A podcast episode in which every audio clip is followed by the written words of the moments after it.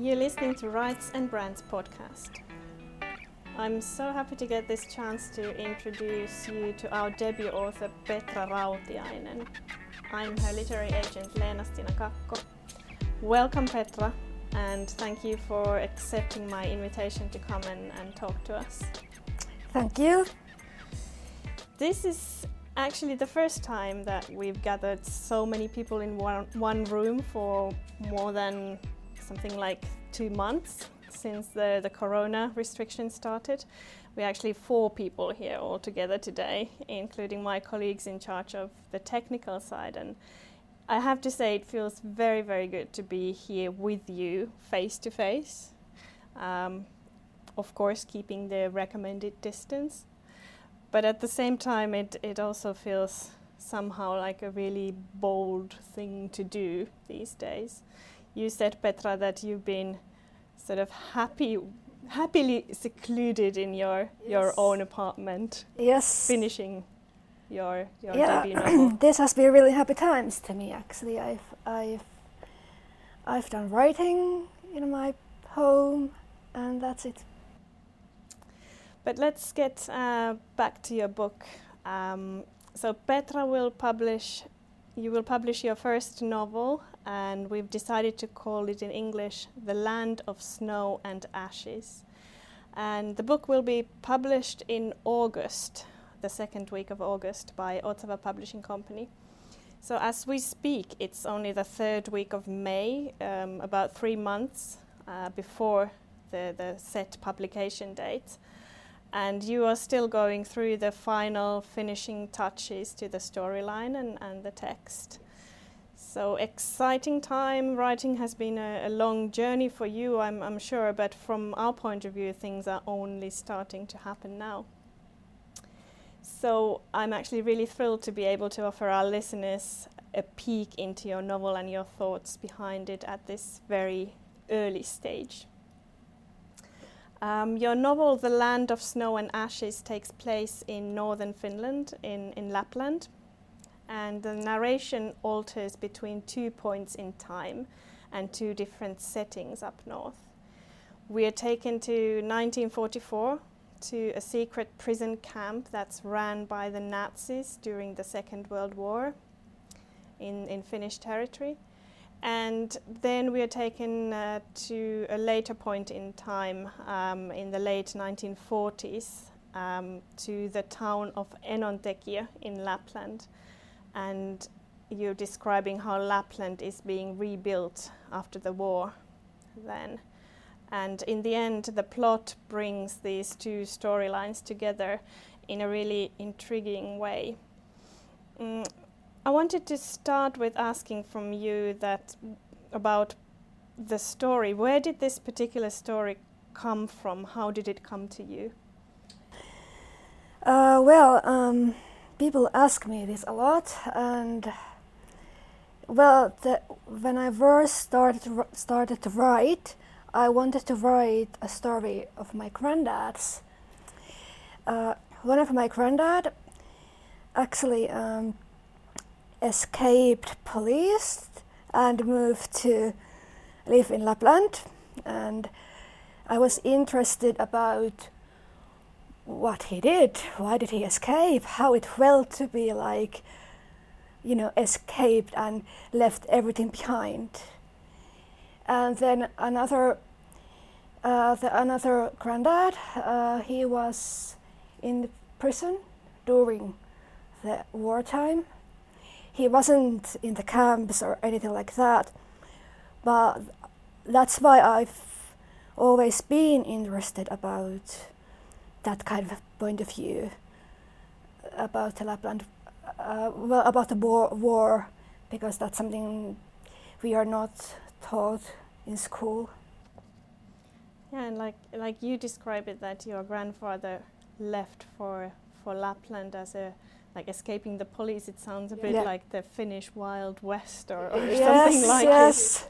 it. It was actually uh, he was in Kajaani, and he was in. Um, a bus station's toilet and he escaped through the window of the toilet. and that was the last uh, last uh, time he was seen, and everybody thought he was actually dead. He was actually announced dead in Finland. so uh, it was really a. Uh, I, I found him when I was 25 or something like that. So, uh, so there's quite a family story yeah. behind the novel, although none of it's, this it's, really yeah, features in the novel. It, yeah, it's not it's not their story, but it's like inspired a lot. Yeah, I can I can imagine. Um, if we go back to the book, your book begins when Inkeri, a Finnish woman, has driven from south of south of the country all across Finland, uh, which is more than a thousand kilometers by car, to the town of Enontekiö in Lapland. And Inkeri is in her 40s, maybe late 40s. Yeah. Um, she's from Helsinki, but has actually previously lived in Africa for, for several years yeah. before the Second World War broke out. And Inkeri is a journalist and an eager photographer. And she has actually bought a house in Enontekiö.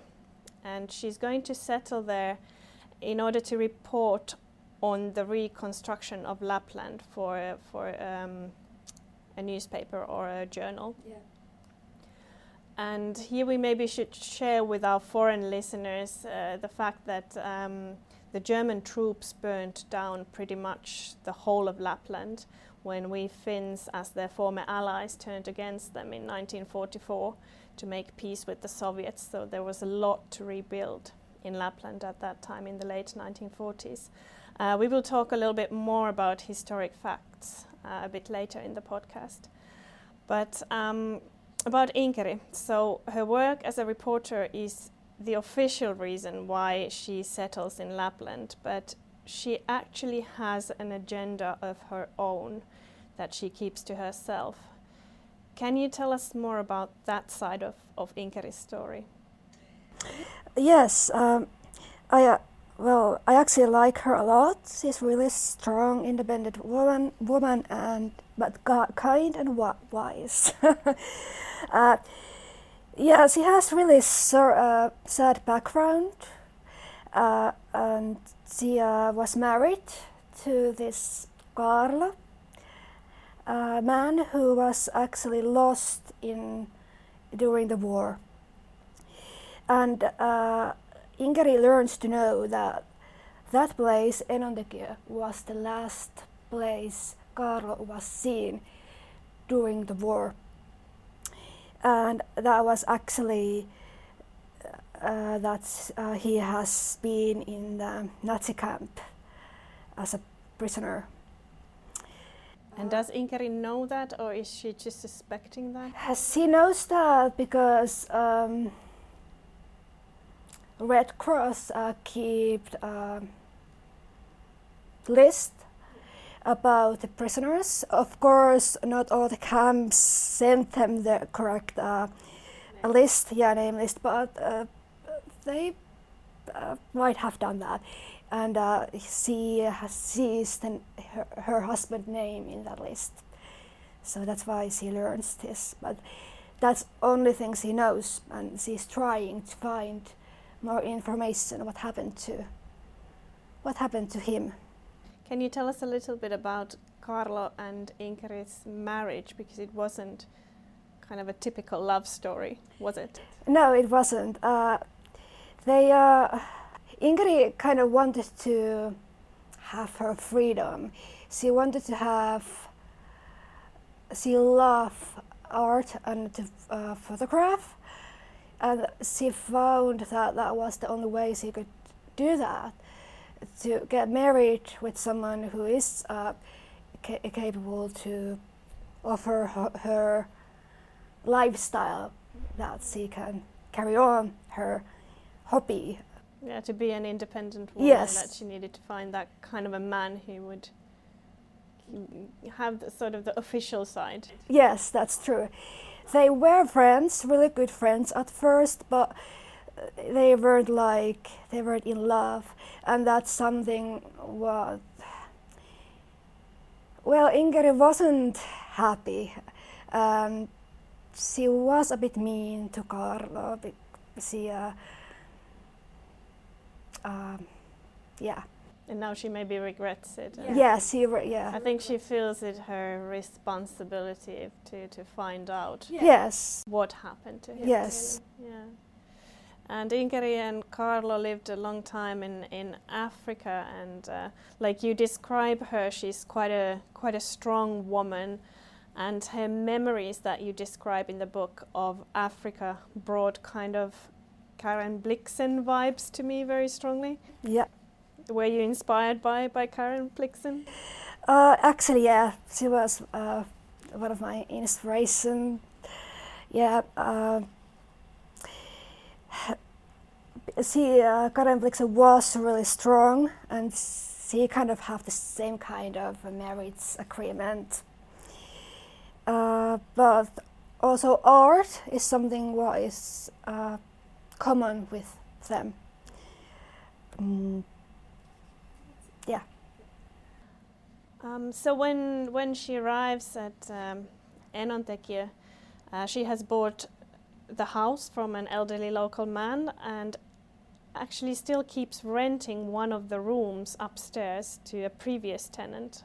Yeah. Um, and this tenant is a young man. His name is Olavi, uh, quite a bit younger than Inkeri, and he has ended up in Enontekiö town after the war but no one really knows where he's from, why he has stayed in the town. Um, can you describe us how Inkeri and Olavi, who are fairly different personalities and who both have something very important and big to hide, how do they manage to live side by side? It is hard at first, they don't get along. And uh, they are in really different places in their life and their backgrounds are really different. Um, Inkeri is also 20 years older than Olavi, so um, the age different difference is also uh, something what um, makes that uh, well that they don't get along so well at first. Uh, I wanted my Enontekiö period to last several years, and one of the reasons was that I wanted that these two have time to develop their friendship. Uh, well, they never quite get really, really close together, but in the end, they actually share something really important together, and and that's like, and somehow their destinies uh, come to come to together. Yeah, there's a, there's a link between Yes, their there are link destinies between- and link yeah. between Carlos' destiny Yes, as well. and that's the that's their both background stories is actually what happened to Carlo. Maybe we shouldn't give away more than that here, No. but let's let's leave that hint. Yes. So that's the the end of the 1940s storyline. Um, the other narrator uh, is Väinö, a young Finnish man who, who during the war is sent to work as an interpreter at the war camp, and the time is is 1944. Um, this camp is run by the Germans, and Finland was a German's ally or or brother in arms, or however you want to express it, in the Second World War from 1941 onwards. But the official truth, at least the official truth I learned at school in Finland, has been that we didn't have Nazi camps during the Second World War, and that we, for example, didn't give uh, many Jews to the Nazis from Finland. Um, but in your book, we hear a different kind of a story. Can you explain in more detail this revelation for us? Yeah, mm, this is something we don't learn at schools. Uh, um, yeah, but in Finland, in actually Lapland, we did have at least 200 uh, Nazi camps. They were run by Nazis, and um, it's something what historians haven't researched a lot.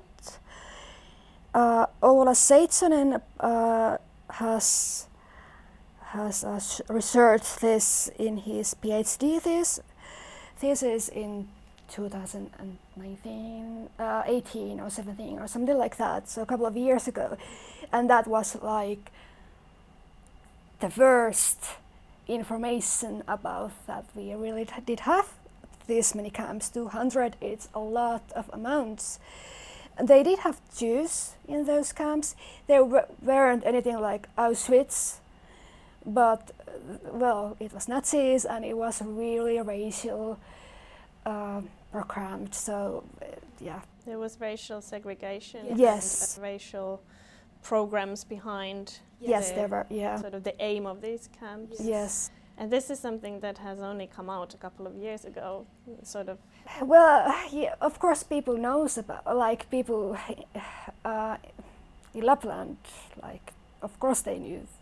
I mean, that they did have those camps, but something something that's not chosen to be told to us us maybe in schools or like in common knowledge. So 1944 was a very um, important year or uh, a date for, for Finland. Finland ne- negotiated a secret, separate peace treaty behind the Germans' back in 1944 uh, to get out of the war against the Soviet Union. Things had started to look very, very bad at that point. And a part of that treaty was the demand that the Finnish troops needed to chase their former allies, the Germans, out of Finnish territory. So the Finns actually had to wage war to get the German troops to retreat to Norway via the northern route in 1944 1945. And as a result, basically, the, the whole of Lapland, like I just said in the beginning of the podcast, was burnt to, to ashes. The Finnish name of your novel is tuhkaan piirretty maa, uh, which kind of translates the land drawn in ashes. And we are using the name the land of, of snow and ashes here. Um, there's also a powerful central scene in your novel where the whole landscape is, is burning and only ash is falling from the sky. How did you come up with the name and this scene? And did you have other name options to choose from for your debut novel? I, I have to be honest, I um, my marketing team and Van Bopser, they came up with this name. Uh, this is a really beautiful name. I uh, we had many names we were thinking about. I wanted to have us in the name because I think it's really beautiful. Like like a bird in Finnish. It's really beautiful and also it tells many things. Uh, also, I, um, I think Timo Mukka's Maa on syntinen laulu is one of the beautiful, the most beautiful novel names in Finland that's, literature. That's a modern classic from the 1970s. Yes. So I wanted to have something, something, well, something similar and uh, I think Tuhkaan piirretty maa is really close to what I wanted. Um, so we can't really talk too much about the plot of your novel here, as it moves forward almost like a thriller at some points, um, especially towards the the revelations about the characters and their destinies in the end of the novel. But we can talk about these other kinds of revelations you make in the storyline. So it becomes fairly soon obvious to the reader that the racial projects uh, were conducted at these camps and at spe- especially at the camp where Väinö works, or at least the racial projects that were conducted elsewhere were made possible by the, the actions that are taken at these camps. Um, how did you learn? Like we already touched uh, the part that it's not really the, the, official history that's taught at school, and there's a very recent research only uh, about this subject. But can you tell us a bit more about your own personal background, how you learned about um, these things? Um, well, I am. Um, well, I studied history in university, and um, I'm doing my PhD uh, about um, media uh, representation media representations of Sami people. uh,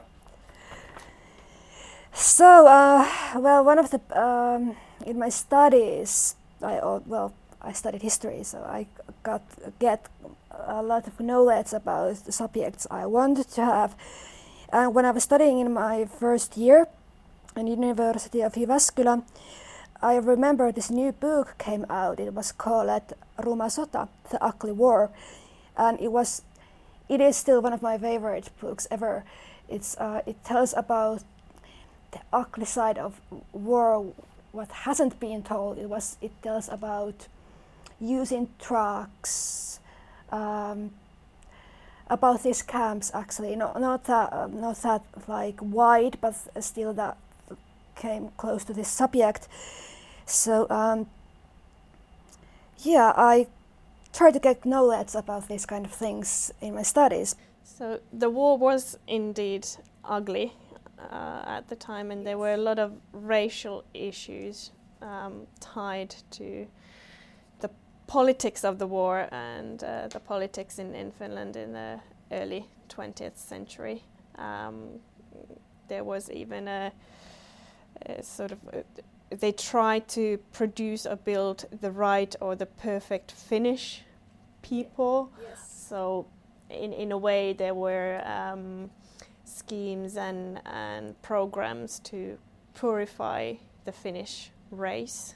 Is that? Yeah, that's, that's true. It was, and um, that's something that really interests me that how we have this racial program going on all the way 20th century. And it didn't actually end in the wartime either. And this is one of the maybe the most shocking revelations of, of your novel um, to me that actually these racial projects, or however you want to call them, were continued in Finland after the war in an era where the Nazi experiments had already been exposed, yeah. at least to, to some extent. And these kind of projects continued with the Sami people. Um, you already mentioned the Sami people yeah. um, recently.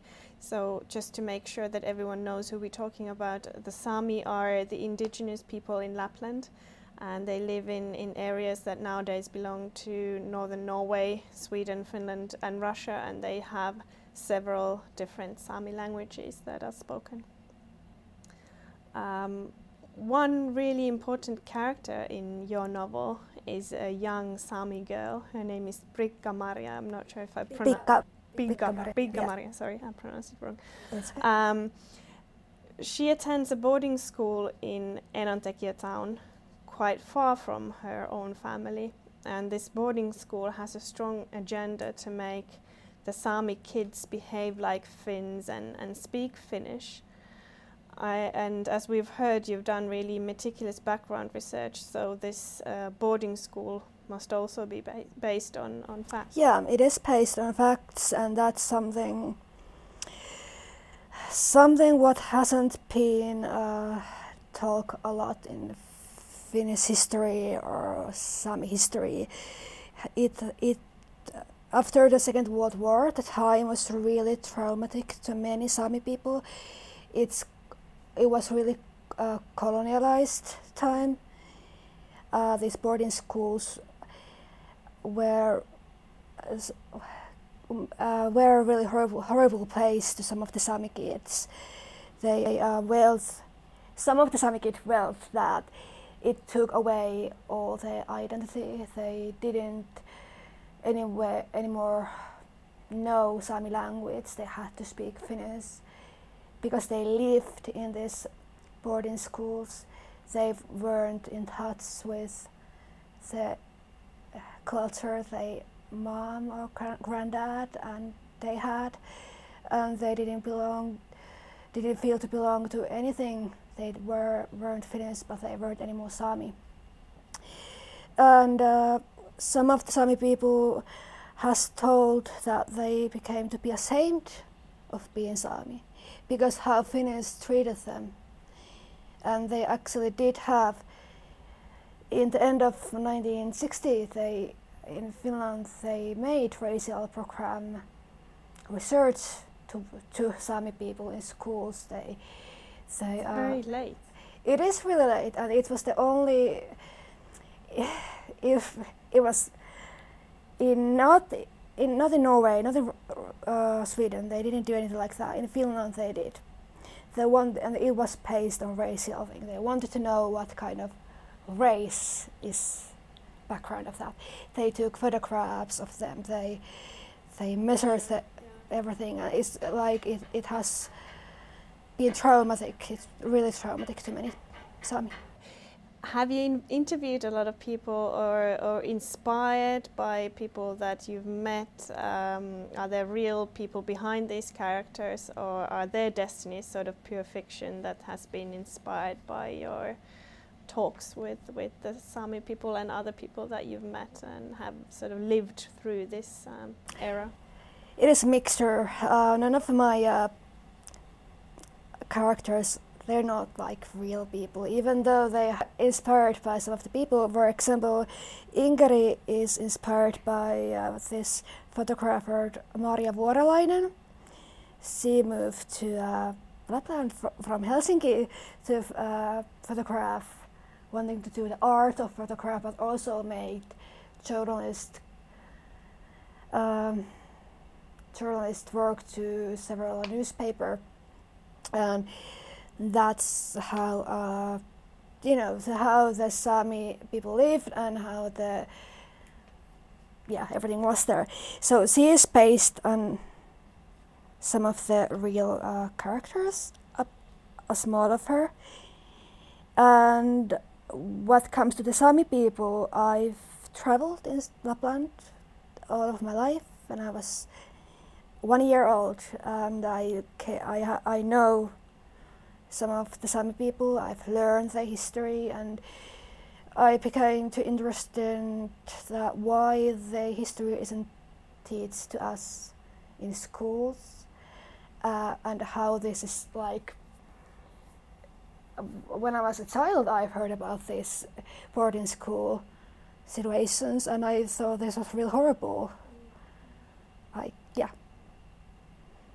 the subject of cultural appropriation has been sort of the the big topic um, lately, even regards to fiction, where uh, the author's creativity um, shouldn't maybe be so limited, if, if you ask my opinion. But um, of course, it's it's a, a, very touchy subject, and, and you need to be careful with it. However, you still know inside out, what you write about, and you have been meticulous with getting everything checked and, and read and and getting opinions. Um, and I've just heard that you got a, very good feedback from a, an important Sami um, politician uh, about representing their people in the in a way that she would agree. Yes, yes, this has been really. Um a big question to me and something what has worried me a lot. I uh, I'm not a Sami, and I am a white Finnish uh, female who is writing about Aboriginal people as my point of view. So I have to be I have to be knowledged by that. I have to be careful that I don't like I don't write like wrong kind of information, like something what is offensive. So I, I found it really important that I uh, read it, I give it to read to some of the people who knows these things. And yeah, I've yeah I've done some reading. You, have uh, given it to, to, yes, to I people to, to, read yeah. uh, and and hear what they think and, yeah. and you've only heard positive. Yeah, it's just yeah. It's today, today actually I heard um, uh, one of the Sami people I gave my book to read. He gave me really good positive positive uh, feedback. And also, I think maybe one point that's important when we think about cultural appropriation is that the two narrators that you use, they they're not Sami. They are Yeah. they they Yeah. are like the white Yes. things. So you look through their eyes. Yes. Uh, yeah, and I that was how I choose. I did it. I did think maybe I could bring, for example, Pikka Maria as more of the main character, but then I didn't do that, and I think that was the right decision to do because I am telling about the story of these white Finnish people who go there and they learn to know about these uh, racial things. They came across that. Yeah Something else that's really extraordinary in your novel is the Lappish scenery, how beautifully you express it in your writing the, the hills, the wilderness, the very special light in summer when the sun doesn't set at all, and then on the contrary, the really deep blue darkness where there's still a kind of a hint of light in, in winter when the sun doesn't rise for months.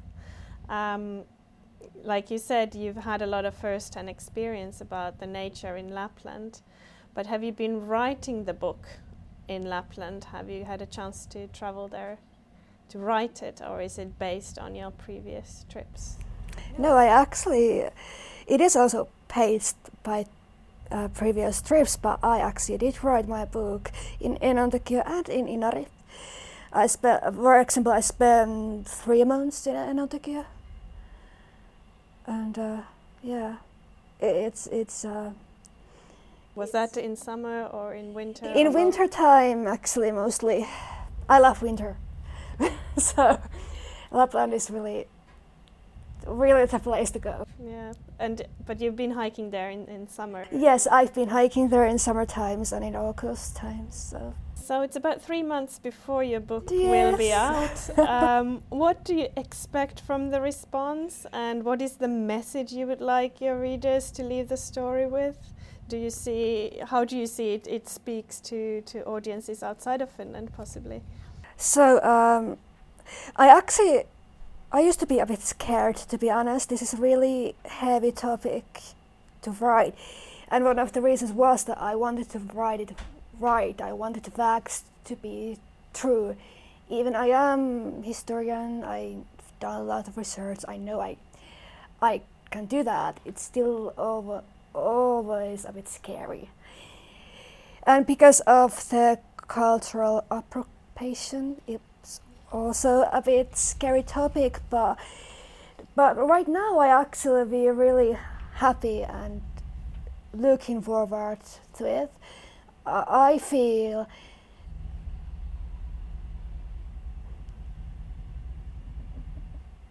and people who read my book has wealth that uh, this really important topic and I stand behind my book and I think there are many topics I want to people to talk about. Sami people, the Nazi camps, the racial uh, program we had in Finland. And then those are also subjects that are interesting and, and current for outside the borders Yes. of Finland as well. Yeah, that is really yeah, and also the beautiful landscape of Finnish Lapland, and that's like uh, that's yeah, it's it must be really exotic to uh, many of the foreign readers. Yeah.